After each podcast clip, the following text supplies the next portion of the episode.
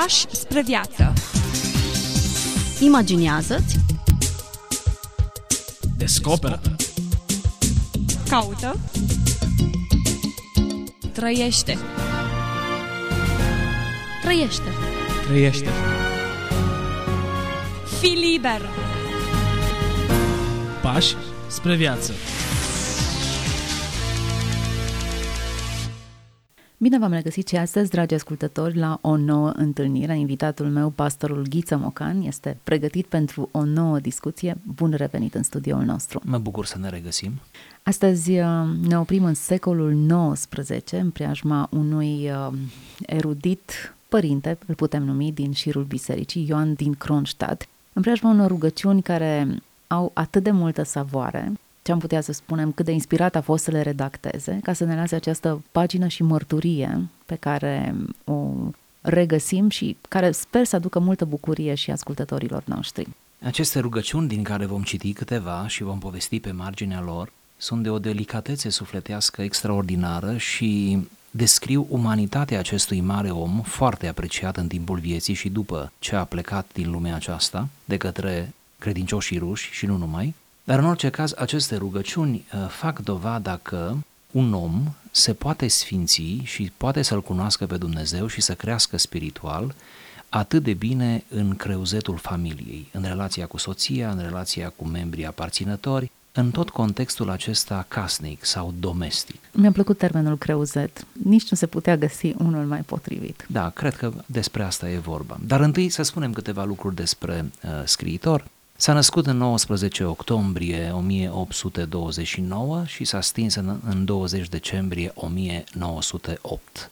A fost un teolog de seamă, a fost un slujitor al bisericii, a avut aplecare spre câteva domenii deopotrivă teoretice și practice, cum ar fi în zona teoretică învățătura despre biserică și relevanța ei în lume, iar în partea practică, dacă ar fi să zicem așa, a fost uh, o figură filantropică care a crezut mult în implicarea bisericii în lume, mai ales în acea perioadă când încă sărăcia în anumite clase sociale era atât de prezentă și atât de dureroasă. În acest context, uh, Ioan de Croștad, de care vorbim, a dovedit o slujire relevantă pentru uh, generația lui, uh, a avut un impact deosebit, a avut foarte mulți ucenici și oameni care se raportează la el și s-au raportat la el cu foarte mult respect și învățătură. Ei bine, printre cărțile care ne-a lăsat, nu foarte multe, avem un jurnal, iar în jurnal sunt tot felul de amintiri de ale lui, presărate cu rugăciuni, rugăciuni care se nasc pur și simplu în provocările cotidiene a fiecarei zile. Dar am marcat că, în ciuda numelui său cotentă germană, el era rus. Rus. Așa da. este. Visul său era să devină un misionar în Alaska, da. însă nu s-a mai concretizat acest vis. A fost un misionar la el acasă. Cred că o misiune mai bună și mai importantă decât cea de acasă nici nu există, mai ales în contextul discuției pe care o vom avea astăzi. Așadar, să începem să ne rugăm. Dăm, Doamne, să trăiesc în bună înțelegere cu membrii familiei mele. Dă-i, Doamne, soției mele, Elisabeta, să mă asculte pe mine soțul ei, întrucât de ascultarea ei atârnă pacea noastră. Dă-i surorii ei, Ana, înțelepciune, să nu-i despartă pe soți, că Tu ești cel care ne-ai unit pe noi doi și ar fi prea dureros pentru mine, Doamne.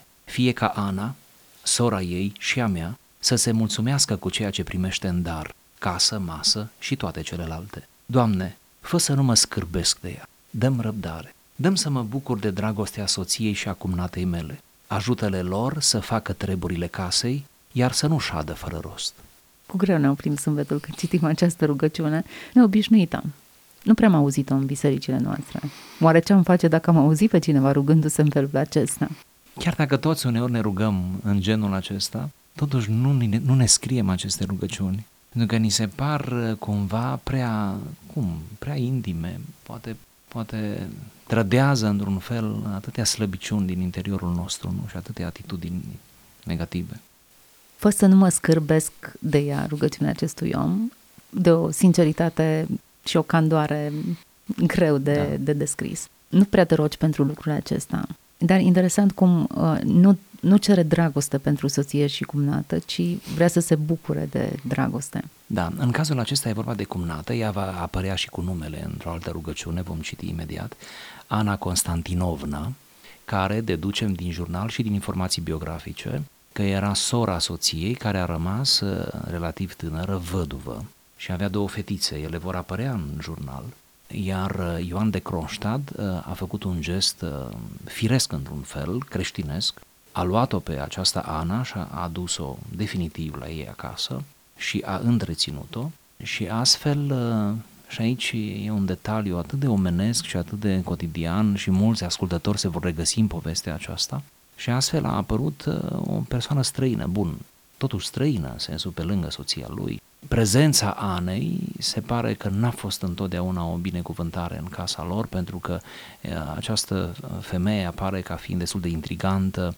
uh, puțin orientată spre cele spirituale, destul de leneșă, cum o să vedem, cu niște carențe de, nu știu, de comportament, de caracter, am putea zice, și cumva o încercare permanentă pentru acest om care chiar era în drumul lui uh, spiritual și dorea să, să nu se împiedice în amănunte. El care, de altfel, să mai facem și această antiteză, el care, de altfel, când mergea la biserică, când era în contextul public al slujirii lui, era atât de apreciat, atât de respectat, atât de îndrăgit, și acum antiteza, și când venea uneori acasă, se împiedica, la modul emoțional vorbind, în tot felul de atitudini și de lucruri, uh, lucruri cum să le numim, mărunte, în aceste relații familiale, în care era implicată într-un fel și soția lui și el se temea, vedeți cum zice, nu lăsa, Doamne, să ne despartă. Acum nu credem că se referă la divorț, dar în orice caz nu o lăsa să ne desparte pe mine și pe soția mea, în sensul emoțional, nu o lăsa să, să ne tulbure. Eu chiar mă gândeam că, inclusiv în sensul real, mai ales că menționează tu ești cel ce ne-ai unit, nu o lăsa da, să ne da, despartă. Da, Exista da. pericolul separării posibil, și influența posibil. nefastă a surorii ei, Ana, era destul de da, da. simțită, resimțită. Da. Uh, rugăciunea e, fă să mă asculte pe mine, pentru că de ascultare ei atârnă pacea noastră. Ce frumos, ce biblic. Da, cât se vor mai ruga așa oare? Iată, e o încurajare pentru soți și un avertisment pentru soții. Nu o spunem cu multă delicatețe, evident. Să mai citim o rugăciune. Să mergem mai departe, da. Îți mulțumesc, Doamne, că m-ai izbăvit de nenumărate ori, de răutate și furie împotriva surorii Ana Constantinovna, când toate privirile și mișcările ei îmi păreau izvorâte din răutate și mândrie, din reavoință și din împotrivire. Și chiar dacă ar fi fost așa, ce era? Nu e ea de vină, ci diavolul se năpustește asupra mea pentru păcatele mele, iar eu trebuie să biruiesc răul cu binele, mândria cu smerenia, toate neplăcerile cu răbdare. Și ce este cel mai important? E mai important că eu însumi, în mine însumi, nu trebuie să am nicio urmă de răutate. Diavolul mi clevetește continuu lăuntru meu pe semenii mei, în special pe văduvă și pe orfane, pe soție și pe cerșetori. Mă atâță împotriva lor, iar eu mă enervez și mă supăr pe ei. Trebuie să mă înarmez împotriva mea și a patimilor mele, iar nu împotriva oamenilor. Doamne, dăm să țin minte făgăduința pe care am făcut-o în biserică pe data de 14 septembrie. Am promis atunci să-mi schimb cu desăvârșire modul de viețuire, să tac mai mult acasă. Doamne, pune pază gurii mele. Prea cu ardoare doresc ca să muncească și Ana Constantinovna, care trăiește ca un trântor. Și așa nu-i bine. De vreme ce eu, din pricina acestei dorințe pătimașe și stăruitoare, simt față de ea antipatie și dușmănie, ca și față de o leneșă, o trândavă și o scandalagioaică. De ce nu am față de ea sentimente creștinești? Blândețe, nerăutate, îngăduință, răbdare, dragoste și pace. Doamne, Tu toate le cunoști, ai milă de noi, îndreptează calea vieții noastre după voia Ta. Doamne, ce frumoasă rugăciune! Prin urmare, încercăm să refacem contextul acestui om din rugăciunea lui. Da. Trăia în casă cu o leneșă trândavă scandalagioaică. Această femeie era hrănită din mila lui. În loc să manifeste recunoștință, nu făcea decât să profită și să, să bage zăzanie în, în cuplu. Și fapt interesant uh, este că niciodată nu reiese din jurnal că l-ar fi bătut gândul să o izgonească. Niciodată pentru că era văduvă și pentru că acei copii erau orfani și pentru că era sora soției lui. Deci nu se ia în calcul ruperea radicală a relației, cum e tentant, mă gândesc pentru oricare dintre noi într-o situație similară, ci uh, încearcă să citească toată această uh, încercare, cumva, prezența acestei femei ca un mod de maturizare a lui, de curățire a lui, de, de înțelepțire, de, nu știu, creștere în răbdare. Deci citește în cheie uh, creștinească cu adevărat întreaga realitate. Încă un lucru remarcant. Nu se roagă să se schimbe Ana Constantinovna, ci el să el se schimbe. să se schimbe, da. Cred că rugăciunea e corectă. Da. De ce nu am blândețe, nerăutate, îngăduință, răbdare? Toate acestea el le predica în fiecare duminică. Să vă imaginați, adică ascultătorii să nu uite nicio clipă că vorbim aici de un lider spiritual, vorbim aici de o persoană publică, vorbim aici de, de un om uh, a cărui sfat conta pentru foarte mulți și care se trezește în propria familie hărțuit pur și simplu.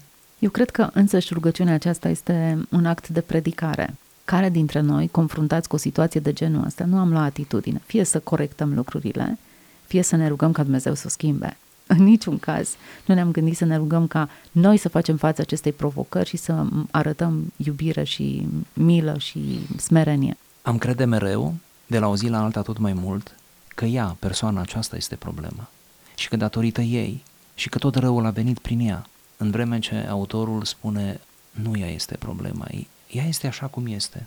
Se pare că nu se schimbă, se pare că nu vrea să se schimbe. Și el zice, eu sunt problema. Mă uit la mine și mi-e rușine de mine. De ce mă comport așa? De ce sunt irascibil? De ce sunt nervos? De ce sunt furios? De ce?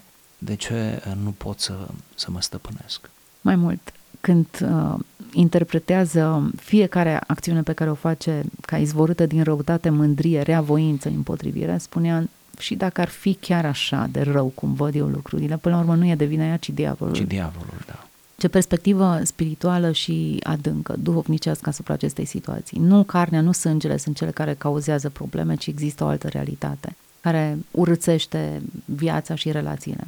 E mare lucru ca în spatele fiecărui om care face binele să-L vezi pe Dumnezeu, izvorul binelui. Cum e mare lucru ca în spatele fiecărui om care face răul și cu cât acest rău este mai personal, cu atât e mai dureros. Să vezi de fapt, uh, să-L vezi pe diavolul care te cheamă la luptă într-un fel, te provoacă într-un fel, care dorește să te denaturezi.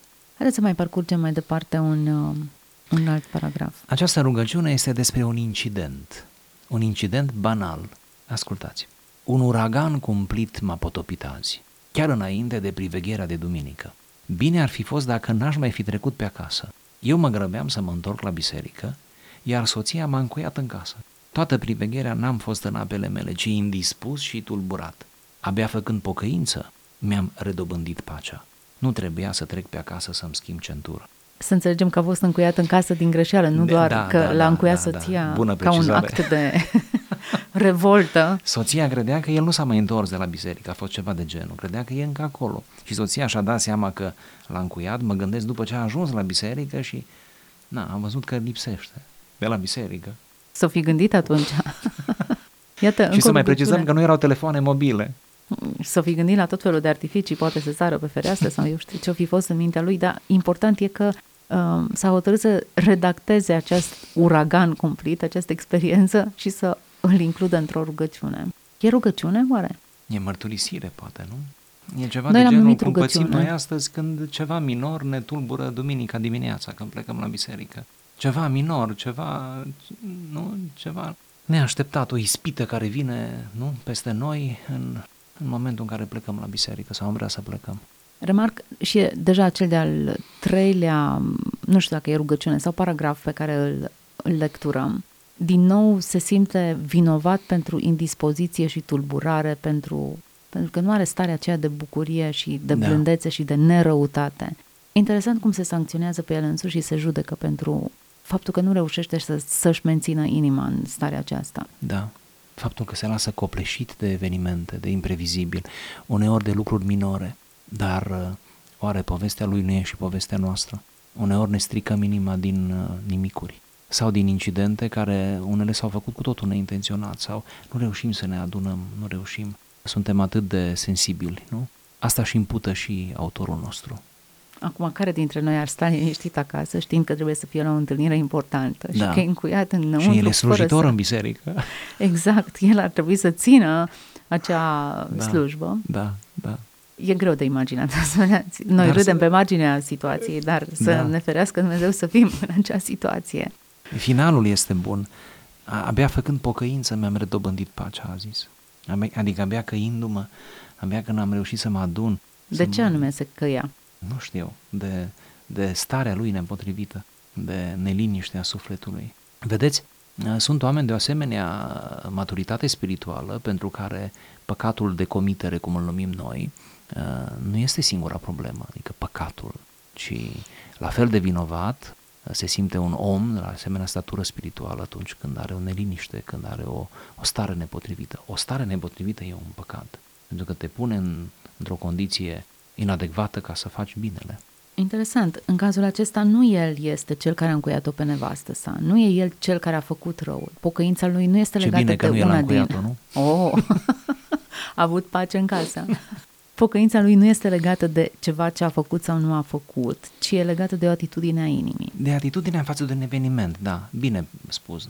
El nu a făcut nimic, de fapt, el a fost uh, cumva victima unei, uh, Exact. unui incident, dar uh, și-a imputat uh, faptul Tulburarea. Acest, tulburarea aceasta, adică nu trebuia să se tulbure chiar așa. Că doar vine soția într-un târziu. Acum să-l- nu știm cum s-a manifestat tulburarea lui. Dacă a fost exprimat într-un fel nepotrivit, Da, cert e că da. Ne era, putem imagina cu câtă mânie a pornit spre biserică. dacă a mai prins acel serviciu sau doar a trebuit Da. să, să se liniștească acasă. Bun, haideți să mergem mai departe. O altă rugăciune. Dăruiește-mi, Doamne, dragoste pentru cei de aproape ai mei, care trăiesc împreună cu mine. Dăm să rab neputințele lor, căderile și răutățile lor. Dăm să mă îmbogățesc în dragoste, smerenie, nerăutate și răbdare, în înfrânare, curăție și ascultare, în sârguință la lucru. Acum, eu cred că el s-a mai fi rugat și pentru alte lucruri. Doar noi am selectat Noi am această selectat, înșiruire. corect. Corect. Dar uh, înșiruirea mă face să cred că rugăciunile erau foarte diverse și diferite de cele pe care le adresăm noi astăzi. Care sunt cele mai frecvente pe care, rugăciuni pe care le facem noi pentru cei dragi ai noștri? Ne rugăm general pentru ei, destul de general. Ne rugăm pentru un viitor bun, nu? Pentru copii. Ne rugăm pentru o stare a inimii bună, ne rugăm pentru prosperitate, ne rugăm pentru Protecție. Uh, protecție, da. Ne rugăm destul de vag, destul de general. Și uneori rugăciunile noastre, atât de generale adesea, trădează cât de general trăim noi cu Dumnezeu, cât de aproximativ trăim cu Dumnezeu. Și cum uh, nu reușim să ne concentrăm și să spunem lucrurilor pe nume. Așa cum într-o rugăciune anterioară el spunea despre cumnata, dăm, Doamne, să nu mă scârbesc de ea. Pentru că simțea că începe să aibă o antipatie, nu? Uh-huh. Uh, care putea să ducă la resentiment, la ură. Doamne, nu mă lăsa să mă scârbesc de ea. Și în această rugăciune punctează exact aceeași atitudine. atitudine. Doamne, dăm dragoste pentru cei aproape ai mei. Dăm să rabd neputințele lor. Interesant și bine punctat. Nu mă rog să le schimb neputințele, căderile și răutățile lor, ci prin toate acestea eu mă îmbogățesc Da. în dragoste. Interesantă și Atelierul frumoasă familiei. exprimarea. Mă îmbogățesc în acestea. Oare nu în acestea suntem chemați noi să ne îmbogățim? Da, și oare nu e cel mai greu să-i suportăm pe cei apropiați? Ba da, aproapele meu întotdeauna reprezintă o problemă, nu departele meu. Cu departele meu mă descurc pentru că îl văd rar, îl văd ocazional, pentru că întâlnirile cu departele meu sunt mereu elaborate, regizate, eh, se învârt în jurul unui subiect, au un anumit interes, au o anumită regie, să zic așa. Pe când eh, cu aproapele, nu, cu casnicii mei, o să apară și noțiunea de casnic, care iarăși îmi place. Doamne, binecuvintează-i pe casnicii mei. Acolo ne dăm noi marile examene. Mărturia soției mele despre mine este, este cea mai completă mărturie pe care o poate depune cineva pentru mine și nu spun asta deloc ironic. De asemenea și invers, a mărturia mea despre ea, a copiilor mei despre noi ca părinți. Până la urmă, într-acolo merg lucrurile. Cei de aproape te cunosc uh, cel mai bine pentru că ai o relație cu ei foarte amicală, cu garda jos. Revin la expresia cu îmbogățirea, mi-o place. Când vorbim de a ne îmbogăți în cele cerești, ne gândim, eu știu, la dărnicie, la milostenie, lucruri pe care le facem și ne transferă cumva bunurile de aici, de pe pământ în cer. Ori aici e o listă de lucruri în care nu suntem foarte grabnici la îmbogățire și în niciun caz la modalitatea în care reușești să te îmbogățești în dragoste, smerenie, nerăutate și răbdare. Și tocmai cum nata lui, tot o pomenim, dar el o pomenește, uh, îl ajută să fie mai bogat în acestea. Așadar, ar trebui să mulțumim pentru cei care ne ajută să ne îmbogățim Da. în nerăutate și răbdare. Da. Îmi place cuvântul nerăutate. Da, e, e interesantă articularea. Mai citim? Mai citim. Îmi respect soția pentru dragostea statornică pe care o are pentru mine în toată această atmosferă instabilă a vieții noastre de familie. Îmi pare rău de cumnata mea Ana pentru metehnele ei dobândite din copilărie. Îi desconsideră pe cei din jur și e nesociabilă. Se socotește mai presus și mai bună decât toți. Nimeni nu se compară cu ea. Să nu îndrăznească cineva să o jignească. Se pare că revine ca un light motiv, Ana. Era cuiul din căsnicia lor. Dar pe de altă parte, aici este o antiteză uh, delicată între o comparație între soție și sora ei, uh, iar soția iese bine, zice, îmi respect soția pentru dragostea statornică ce o are pentru mine, putem să traducem aici cam așa. În ciuda irascibilității și a caracterului defectuos al surorii ei, soția este lucidă, este prezentă, soția este matură, soția mea înțelege toate acestea și uh, luptă pentru relația cu mine, pentru căsnicia noastră. Cumva soția lui aici uh, uh, are această aliură de femeie înțeleaptă care ține bine sub control, care își zidește casa, am putea zice. Și dacă rămânem în această paradigma a rugăciunii, rugăciunea aceasta sună așa de parcă ar părâ-o pe Ana. uite-te ce ne face, uite-te cum da. e și uite-te și de ce e așa. Da, da, din copilărie. Oare cam așa ar trebui să ne rugăm? Aș vrea să spun ceva aici. Atunci când iubim cu dragostea lui Hristos, găsim circumstanțe pentru răutatea celorlalți. Când nu iubim cu dragostea lui Hristos, nu găsim nicio circumstanță, adică nicio scuză. Cineva va putea zice, am fost în situații în care nu am putut să găsesc circumstanțe și eu am fost. Aș recomanda, hai să le inventăm atunci, oricum avem imaginație, de la Dumnezeu avem și imaginație. Hai să inventăm circumstanțe. Hai să ne imaginăm că ceva s-a întâmplat în trecutul acelui om rău, ceva despre care noi nu știm dar cu siguranță ceva se va fi întâmplat. Că undeva este o verigă lipsă în educație, în relație, în, poate n-a fost iubit cândva. Noi nu știm, presupunem că nu știm. Dar uh, tocmai faptul că recunoaștem mental lucrul ăsta și îl scriem, iată unii îl scriu, uh, că există carențe de netrecut, iată, de nerezolvat, eu cred că lucrează la, la acceptarea pe care noi apoi trebuie să-i o dăm acelui om și înțelegerea și, nu știu, iubirea lui Hristos până la urmă. Acum dacă mă gândesc la soacra mea în care nu aud vorbind de rău pe cineva, dar când aude de cineva vorbindu-se de rău, zicem, așa poate el. Iată. Atâta și așa poate el. Până la urmă urmei, da. asta e măsura lui, de ce aș, i-aș cere să fie mai mult decât poate da. el să fie. Și eu mă trezesc uneori spunând, atâta a înțeles el din uh-huh. toată povestea asta. Îmi face bine, îmi face, poate face bine și că spunem asta celor care ne aud, dar ne face nouă bine, e terapeutic. Ne, ne păstrăm cumva igiena asta a sentimentelor, uh-huh. nu? A emoțiilor. Exact ce face autorul nostru. Haideți să mergem mai departe.